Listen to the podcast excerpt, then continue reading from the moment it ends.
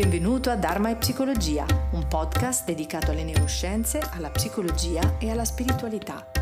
Sono Stefania Perrone, psicoterapeuta, esperta di yoga e meditazione e alimentazione naturale e autrice di Dharma e Psicologia. Che tu sia un praticante spirituale in cerca di saggezza, uno psicologo curioso di nuove prospettive o una persona alla ricerca di benessere interiore, questo podcast è per te. Segui il podcast su Spotify per non perdere nessun episodio e visita il sito www.dharmaepsicologia.it per scoprire gli audiocorsi e come entrare in contatto con me.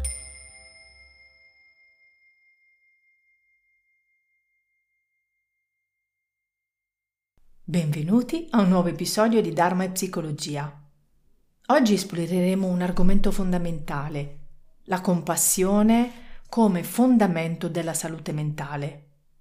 Vedremo come il Dharma e la psicologia convengono su questo principio e come esso può trasformare la nostra vita quotidiana. Prima di tutto vediamo che cos'è la compassione. Il modo in cui percepiamo e utilizziamo le parole può essere influenzato da vari fattori, inclusi contesti culturali, sociali, religiosi, personali, e nel linguaggio comune la compassione talvolta può essere erroneamente interpretata o associata a concetti che potrebbero essere considerati negativi. Alcuni motivi per cui la compassione potrebbe non essere sempre considerata una bella cosa nel linguaggio comune includono, ad esempio, confusione con debolezza, Infatti in alcune culture la compassione può essere erroneamente associata alla debolezza o alla mancanza di forza. La percezione errata potrebbe portare a considerare la compassione come un tratto negativo anziché come una qualità di forza emotiva e di connessione umana. O può essere considerata come un conflitto con il concetto di competitività Potrebbe essere vista come un segno di vulnerabilità o un ostacolo alla competizione e in tali situazioni la priorità potrebbe essere data a tratti più assertivi, individualisti. A volte la compassione può essere confusa con la pena. La differenza chiave tra i due concetti è che la compassione include l'empatia e il desiderio di aiutare, mentre la pena può portare a un atteggiamento di superiorità e anche di distanza emotiva. In alcuni contesti la compassione potrebbe essere vista come un concetto troppo spirituale o anche religioso, il che potrebbe non essere bene accolto da chi preferisce magari un linguaggio più neutrale in termini di fede o di spiritualità. Talvolta la parola compassione potrebbe essere utilizzata in modo superficiale senza un'effettiva comprensione del suo significato profondo. Questo può portare a una percezione distorta della compassione, come un termine privo di significato o a volte addirittura ipocrita. Quindi per cambiare la percezione della compassione nel linguaggio comune potrebbe essere utile promuovere prima di tutto una comprensione più approfondita del suo significato e dei suoi benefici associati e potrebbe essere importante mostrare esempi concreti di come la compassione possa migliorare le relazioni, la collaborazione e il benessere che ognuno di noi a cui ognuno di noi anela e quindi può contribuire a cambiare una percezione negativa. Detto ciò, proviamo a comprendere meglio il significato della natura intrinseca della compassione. Allora, la natura intrinseca della compassione si riferisce alla caratteristica innata e universale di comprendere e di rispondere ai bisogni, alle sofferenze degli altri con gentilezza, con preoccupazione, con desiderio di alleviare il dolore degli altri. È proprio innato, è proprio una caratteristica della nostra natura.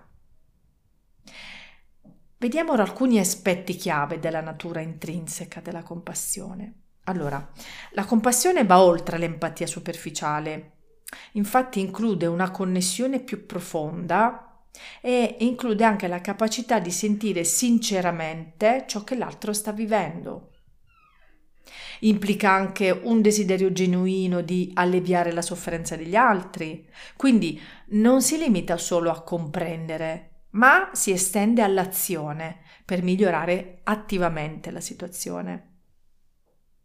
La natura intrinseca abbraccia la generosità e la gentilezza e la disposizione a condividere le risorse, a condividere del tempo, l'affetto per contribuire al benessere degli altri. Ricordiamoci che la compassione non è selettiva, perché la sua natura ci spinge ad estendere la gentilezza non solo verso coloro che ci sono vicini o sono simili a noi, ma proprio verso tutti gli esseri senzienti. È importante anche l'aspetto dell'autocompassione, perché ci invita a trattare noi stessi con la stessa gentilezza e comprensione che riserviamo agli altri. La compassione coinvolge sia il cuore che la mente. Va oltre una risposta emotiva superficiale e coinvolge una comprensione profonda e consapevole della sofferenza. Quindi essere compassionevoli richiede consapevolezza e presenza nel momento presente. La natura intrinseca della compassione emerge quando siamo veramente presenti per gli altri e per noi stessi. Spesso mi viene chiesta la differenza tra empatia e compassione ed effettivamente è una domanda molto importante, come avete notato io ho parlato anche di empatia in questi uh, aspetti chiave e uh, cerchiamo di capire bene la differenza. Allora, la compassione e l'empatia sono concetti strettamente legati, ma rappresentano sfumature diverse nelle nostre risposte emotive e comportamentali verso gli altri. Vediamo le principali differenze tra compassione ed empatia. Allora, per definizione, l'empatia è la capacità di comprendere e condividere i sentimenti degli altri, sentire ciò che provano quando noi diciamo eh, mettersi nei panni degli altri.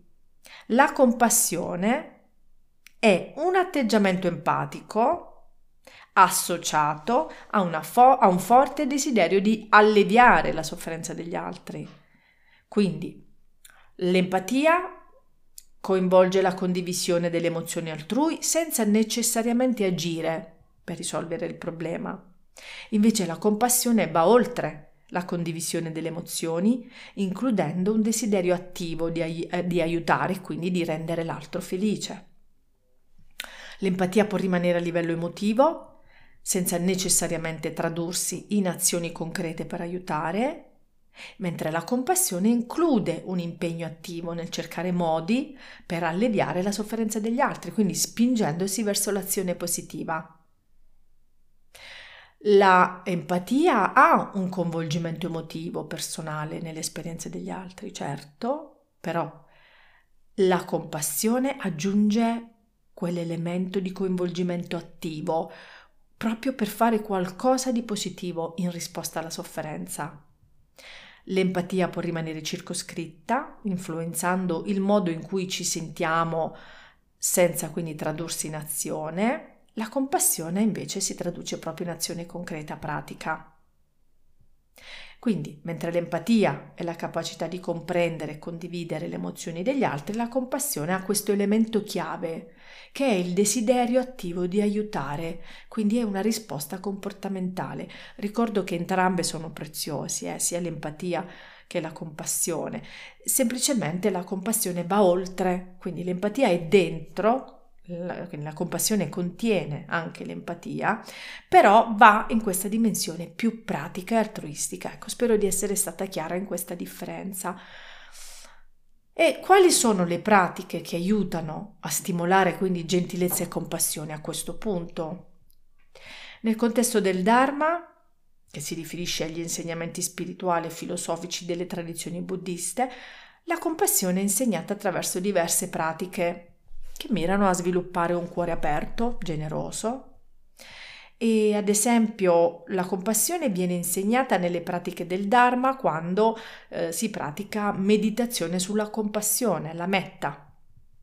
E spesso è chiamata amorevole gentilezza, è una pratica centrale del Dharma e eh, durante questa meditazione si coltiva l'amore, la gentilezza verso se stessi, gli altri e quindi gli insegnamenti spingono a estendere questo amorevole sentimento a tutti gli esseri senzienti senza nessuna discriminazione. Un'altra uh, pratica è il Lojong, che significa trasformazione della mente, che è una pratica sempre del Dharma che si concentra sulla trasformazione delle difficoltà in opportunità di crescita spirituale. Uno degli slogan di Lojong è inverti l'egoismo in compassione e sottolinea il passaggio da una prospettiva egoistica ad una orientata verso il benessere degli altri.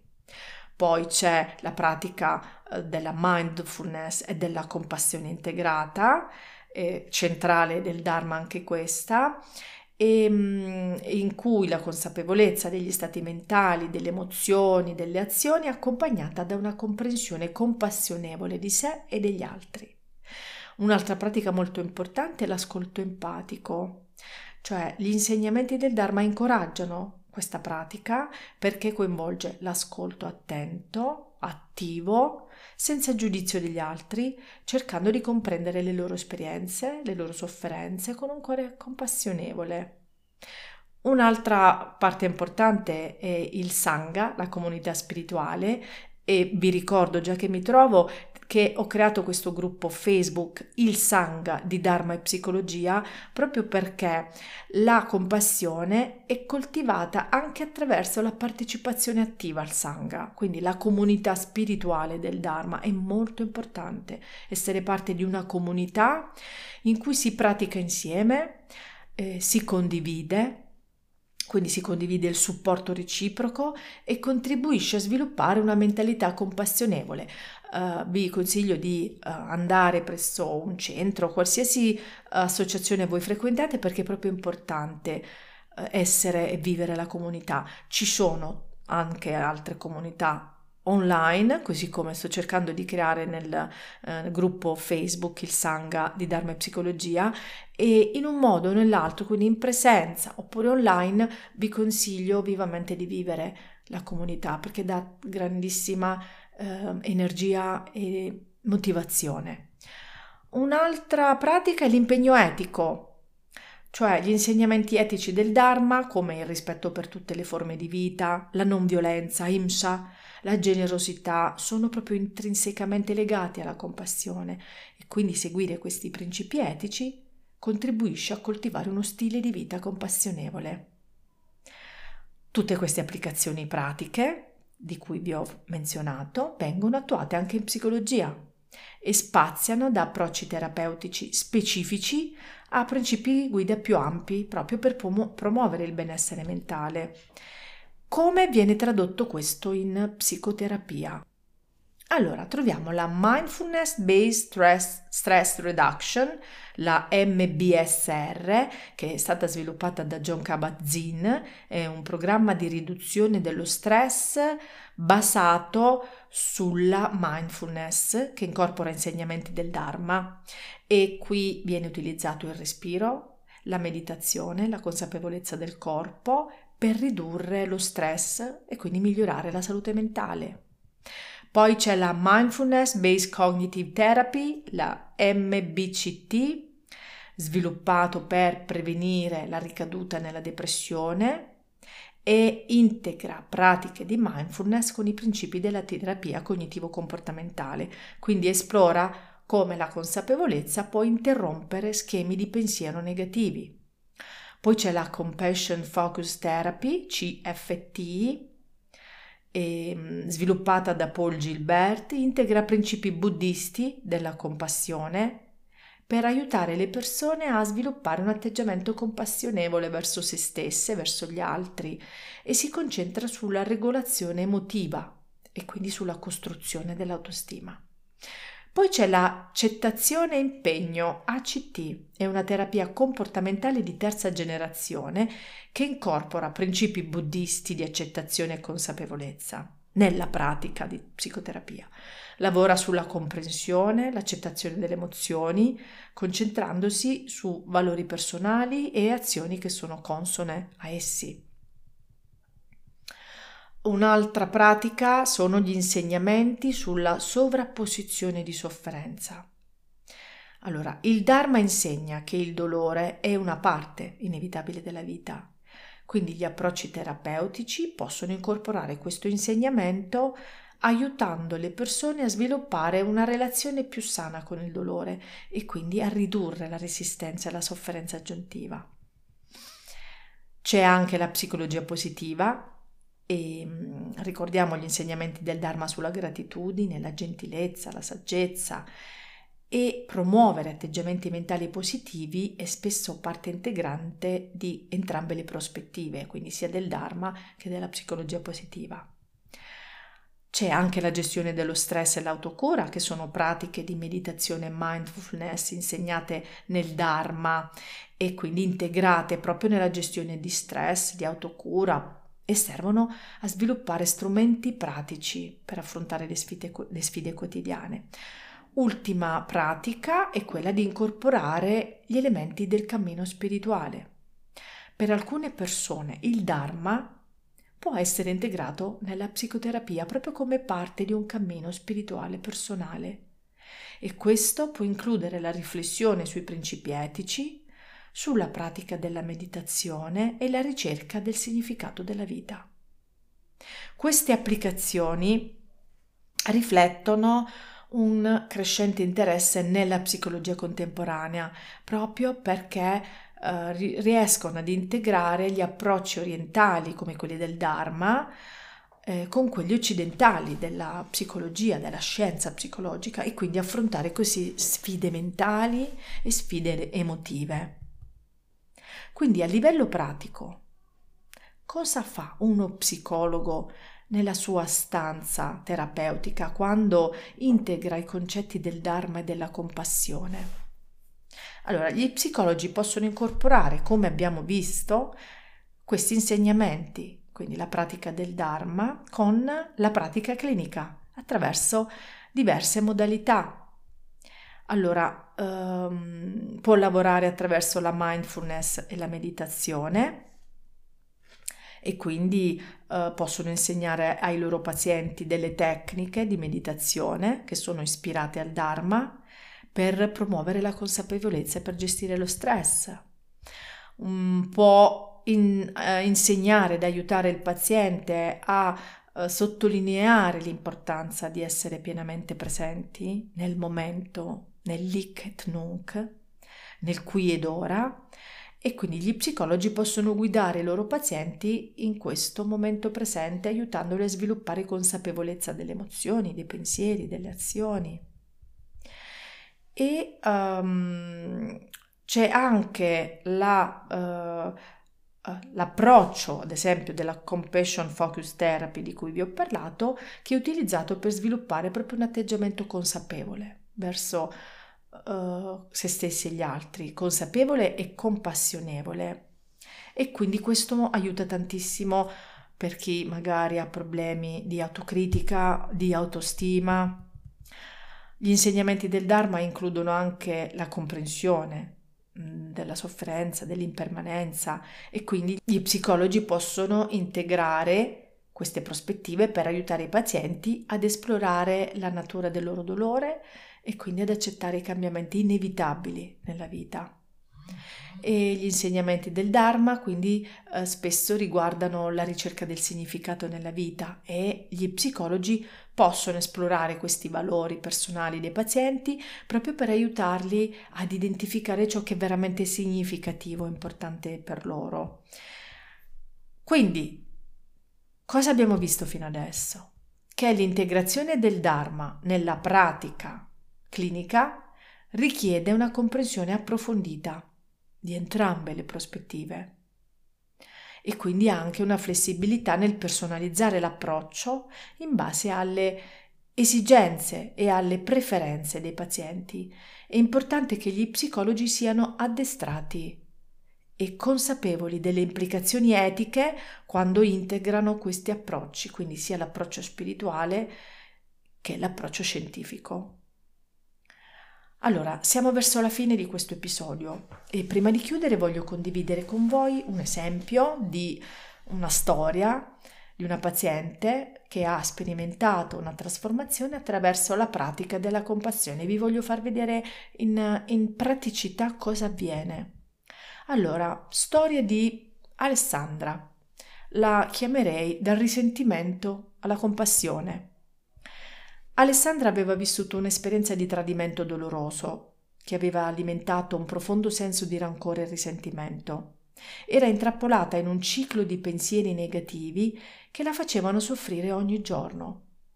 Un giorno, durante una sessione di terapia, il suo psicologo le presentò l'idea della compassione.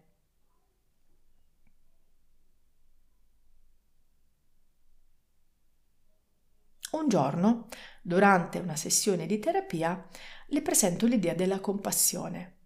Quindi iniziamo a lavorare sulla pratica della compassione verso se stessa e verso chi le aveva fatto del male.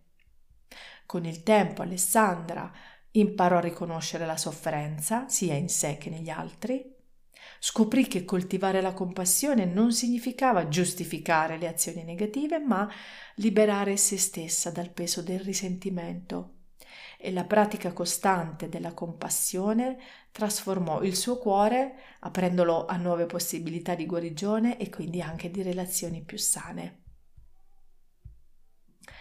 Questo esempio mm, di storia, e ne avrei tantissimi, illustra come la pratica della compassione può portare a trasformazioni significative nella vita delle persone, aprendo la strada a una maggiore consapevolezza, accettazione, connessione con se stessi e con gli altri. E con molta onestà posso dire che coltivare la compassione può contribuire in modo significativo a migliorare la salute mentale e anche il benessere complessivo. Ora vi lascerò alcuni consigli pratici per sviluppare e coltivare la compassione nella vita quotidiana. Dedica del tempo alla meditazione, specificamente incentrata sulla compassione, e puoi iniziare immaginando una persona cara e desiderando felicità e benessere. Successivamente espandi questa pratica includendo te stesso, gli amici, i familiari e, piano piano, persino persone con cui hai difficoltà. Sii gentile con te stesso quando affronti sfide o errori, invece di autocriticarti, prova a trattarti con la stessa gentilezza che riserveresti ad un amico e riconosci che il fallimento è parte della vita e permettiti di imparare da ogni esperienza. Sviluppa la consapevolezza delle tue emozioni e delle emozioni degli altri. Prendi il tempo per riflettere su ciò che provi e cerca di comprendere le emozioni de- degli altri, non solo le tue. Questa consapevolezza favorisce la connessione emotiva e la compassione. Pratica l'ascolto attivo durante le conversazioni. Presta attenzione non solo alle parole, ma anche alle emozioni sottostanti. Dimostrare un interesse genuino e capire le esperienze degli altri può creare veramente connessioni profonde. Quando sperimenti lo stress, vivilo con compassione anziché con frustrazione. Accetta che il tuo benessere è una priorità e cerca attivamente modi per alleviare lo stress, come praticare la mindfulness o dedicarti ad attività che ti rilassano, qualsiasi attività. Riconosci e apprezza le cose positive nella tua vita la pratica della gratitudine può aiutarti a sviluppare una prospettiva più ottimistica e ad aumentare il tuo senso di connessione con il mondo. Ultimo consiglio, approfondisci la tua comprensione della compassione attraverso la lettura di libri, la partecipazione a workshop o l'ascolto di conferenze.